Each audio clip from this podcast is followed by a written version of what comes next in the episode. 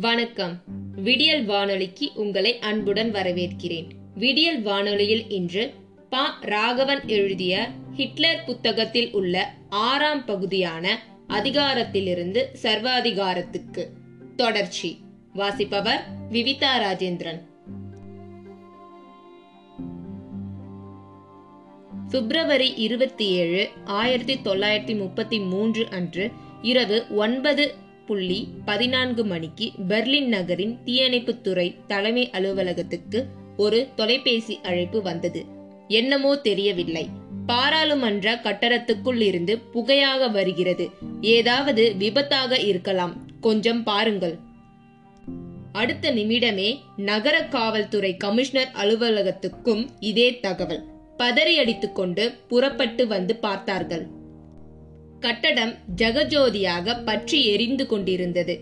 என்ன பிரச்சனை? மின்சார கசிவா? வேறு ஏதாவதா? என்று உடனடியாக கணிக்க முடியவில்லை. ஏனென்றால் ஓரிடமாக இல்லாமல் அம்மாபெரும் கட்டடத்தின் பல்வேறு பகுதிகள் திடீர் திடீரென்று பற்ற வைத்த மாதிரி தனித்தனியே பற்றி எரிந்து கொண்டிருந்தன. பரவிய தீ மாதிரி தெரியவில்லை. பகுதி பகுதியாக தீ வைத்த மாதிரி தான் இருந்தது. ஜோவென்று தீயெறியும் சத்தமுடன் கூடவே ஆங்காங்கே கட்டட பகுதிகள் இடிந்து விழும் ஓசையும் பிரம்மாண்டமாக கேட்டது. அது இடியும் ஓசையா? வெடிக்கும் ஓசையா? சட்டென்று தெரியவில்லை. காவல்துறையினரும் தீயணைப்பு துறையினரும் போராட ஆரம்பித்தார்கள். மறுபுறம் ஒரு சிறப்பு அதிரடிப்படை எரியும் கட்டடத்துக்குள் துணிந்து புகுந்தது. பல பகுதிகளை அவசர அவசரமாக சுற்றி வந்தவர்களின் கவலை உள்ளே யாராவது மாட்டிக்கொண்டிருக்கிறார்களா என்பதுதான். ஒரே ஒரு நபர் அகப்பட்டார் மீட்டு விட்டார்கள். ஆனால் ஒரு குறிப்பிட்ட பகுதியில் வலிமையான வெடிகுண்டுகள் வெடித்ததற்கான அடையாளங்களை கண்டுபிடித்தார்கள். ஆக விபத்தில்லை சதி. உள்ளே அகப்பட்ட அந்த ஒற்றை மனிதனை விசாரிக்க ஆரம்பித்தார்கள். அவன் பெயர் மாரினஸ் வேண்டர்லூப் சட்டை இல்லாமல் வெளியே ஓடி வர முயற்சி செய்து கொண்டிருந்தவன். வேலையற்ற இளைஞன். மிஞ்சி போனால் இருபத்தி ஐந்து வயதிற்குமா? தவிரவும் கம்யூனிஸ்ட் என்றும் தெரிய வந்தது போதாது. ஆரம்பித்தார் ஹிட்லர். கம்யூனிஸ்டுகளின் சதியை பார்த்தீர்களா? பாராளுமன்றத்தை கொளுத்துவிட்டு செயற்கையாக ஓர் அவசர காலத்தை உருவாக்கி ஆட்சியை கைப்பற்ற துடிக்கிறார்கள். நேராக புரட்சி செய்ய துப்பிருந்தால் செய்யட்டுமே. எதற்கு இந்த திருட்டு திருப்பணிகள்? பாரம்பரியம் மிக்க பாராளுமன்ற கட்டடத்தையே கொளுத்தியவர்களின் தேசபக்தி எப்படிப்பட்டது என்பதை மக்கள் யோசித்து பார்க்க வேண்டும். அவ்வளவுதான் பற்றி கொண்டு விட்டது. தேசம் முழுவதும் கலவரம் தேசம் முழுவதும் குழப்பம். கம்யூனிஸ்டுகள் தேச துரோகிகளா? சாலையோர பட்டிமன்றங்களில் புயலடித்தது பல்வேறு இடங்களில் கம்யூனிஸ்ட் அலுவலகங்கள் நாஜிக்களால் சூறையாடப்பட்டன. கண்ணில் பட்ட கம்யூனிஸ்டுகளை எல்லாம் தாக்கிவிட்டு மக்கள் பொங்கி எழுந்ததன் விளைவு என்று பிரச்சாரம் செய்ய தொடங்கினார்கள். கம்யூனிஸ்டுகள் சுதாரித்துக் கொள்ள சில தினங்கள் தேவைப்பட்டன. இது நாஜிக்களின் அப்பட்டமான சதி என்று அதன் பிறகுதான் அவர்கள் பேசத் தொடங்கினார்கள். ஹிட்லர் கடுமையாக மறுத்தார். தன்னுடைய தேசியவாத மனோபாவம் மக்களுக்கு நன்றாக தெரியும். ஒருபோதும் இப்படிப்பட்ட ஈனச் செயலை கனவிலும் நினைக்க மாட்டேன் என்று முழங்கினார். மக்களுக்கு கண்டிப்பாக ஹிட்லர் மீது சந்தேகம் வரவில்லை. ஆனால் கம்யூனிஸ்டுகள் அத்தனை கீழ்த்தரமாக போவார்கள் என்பதை நம்புவதும் கஷ்டமாகத்தான் இருந்தது. மிகவும் குழம்பினார்கள். குழம்பிய குட்டைகள் மீன் பிடிக்க உகந்தவை. ஹிட்லர் தீவிரமாக தன் பிரச்சார வீரங்கிகளை முடுக்கிவிட்டார். மூளை முடுக்கெங்கும் தானும் பிரச்சாரத்துக்கு போனார். ஐம்பத்தி ஒரு சதவீதம். ஐம்பத்தி ஒரு சதவீதம். ஐம்பத்தி ஒரு சதவீதம். அதை தவிர அவருக்கு வேறு சிந்தனையே இல்லை.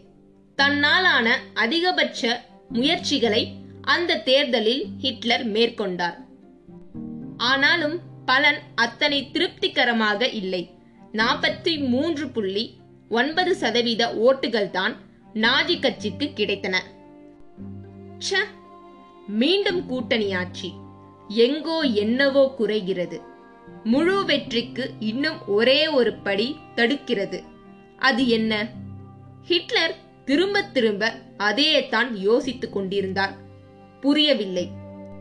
இந்த முறையும் அதிக இடங்களை பெற்ற கட்சியாகத்தான் நாஜி இருந்தது. ஆனாலும் மெஜாரிட்டி பலத்துடன் தனித்து ஆட்சி அமைக்க முடியாது. மக்கள் நம்புகிறார்கள். ஆனால் ஓரத்தில் கொஞ்சம் சந்தேகமும் இருக்கிறது. வாக்களிக்கவே செய்கிறார்கள். ஆனால் தயக்கமும் இருக்கிறது. எதனால்? புரியவில்லை. மார்ச் இருபத்தி ஒன்பதாம் தேதி புதிய அமைச்சரவையுடன் பெர்லினின் புகழ்பெற்ற காரிசன் தேவாலயத்தில் ஹிட்லர் பதவி பிரமாணம் எடுத்துக்கொண்டார். தேசத்தின் இறையாண்மைக்கும் அதற்கும் இதற்கும் எதற்கும் குந்தகம் வராமல் ஆள்வேன் என்று? ஆனாலும் அவருக்கு வருத்தம்தான். நினைத்தபடி எனேபிளிங் ஆக்ட் அமுல்படுத்த முடியாது. கெஞ்ச வேண்டும். கூட்டணி கட்சியினரிடம் எதிர்க்கட்சியினரிடம் அதிபரிடம் அவர் வீட்டு நாய்க்குட்டியிடம் ச்ச! என்ன பிழைப்பு இது? அந்த சட்டம் அமலாக சபையில் மூன்றில் இரண்டு பங்கு வாக்குகள் வேண்டும். எனவே நாஜி கட்சியினர் அத்தனை கட்சியிடமும் பேச்சுவார்த்தைகளை தொடங்கினார்கள். ஹிட்லர் தான் ஜெர்மனி. ஜெர்மனி தான் ஹிட்லர். இதனை மக்கள் ஏற்றுக்கொண்டு விட்டார்கள் நீங்கள் ஏன் முரண் பிடிக்கிறீர்கள்? தயவு செய்து சட்டம் அமலாக ஒத்துழைங்கள் சிலர் அரை மனதுடன் ஒப்புக்கொள்ள தயார் என்றார்கள். சிலர் முரண்டு பிடித்தார்கள்.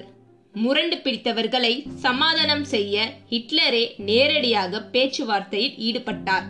ஆனால் கம்யூனிஸ்டுகளை ஒன்றும் செய்ய முடியவில்லை.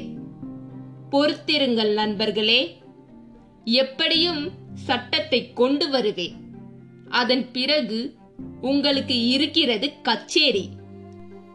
ஹிட்லருக்கு சோஷியல் டெமோக்ராட்டிக் கட்சியினரிடம் இருந்தும் எதிர்ப்பு இருந்தது. ஜனநாயக விரோதமாக அந்த சட்டம் பயன்படுத்தப்படும் என்று சொல்லி அவர்கள் ஆதரிக்க மறுத்தார்கள். விதவிதமாக பேசி பார்த்தும் மசியவில்லை. என்ன செய்ய முடியும்? கூடுமானவரை அனைத்து தரப்பினரையும் ஏதோ ஒரு வகையில் சமாளித்து சம்மதிக்க வைத்து வாக்கெடுப்பு நாளை எதிர்பார்த்திருந்தார் ஹிட்லர். வந்தது. நான்கு ஆண்டுகளே நான்கே ஆண்டுகள். ஜெர்மனியின் முழு அதிகாரத்தை என்னிடம் கொடுங்கள். வித்தை காட்டுகிறேனா இல்லையா பாருங்கள்.